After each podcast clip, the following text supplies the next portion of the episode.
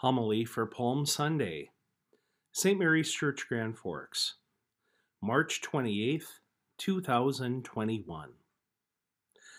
There's a dramatic flair to this day. Although they were much more common in the past, we don't often hold processions at church. But today we came into the church replicating the joyful shouts of the crowd. Hosanna to the Son of David, they cried out waving palm branches on the roadside as Jesus rode into Jerusalem atop a donkey. The display was enough to get the attention of the whole city, leaving many of the citizens unsettled as to what this may mean. And then the mood of this liturgy changes completely. During the Passion, we join our voices to those gathered before Pontius Pilate, who demanded that Barabbas be released a criminal, an insurrectionist, so that Jesus would be led to the cross and retained. We want to give a simple explanation for this incongruency. While the mob calling for our Lord's crucifixion must be a totally different group of people than those who celebrated his arrival in the same holy city a few days ago, right? Well, then, why does Holy Mother Church have us carry out both roles? Instead of one or the other. This is an instance where her wisdom instructs us. We all want to love and serve God. We want to do the right thing.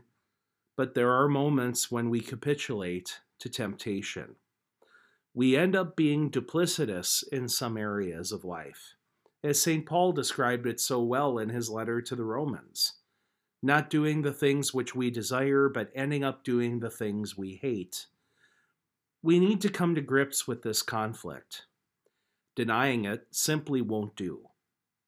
God offers us His grace to break down that duplicity. He sent His only begotten Son to heal that division. We have moments in our lives when we sound alarmingly like the mob on Good Friday morning, rebelling against the very source of love. We'd rather treat ourselves and one another mercilessly rather than to be reconciled to the Prince of Peace.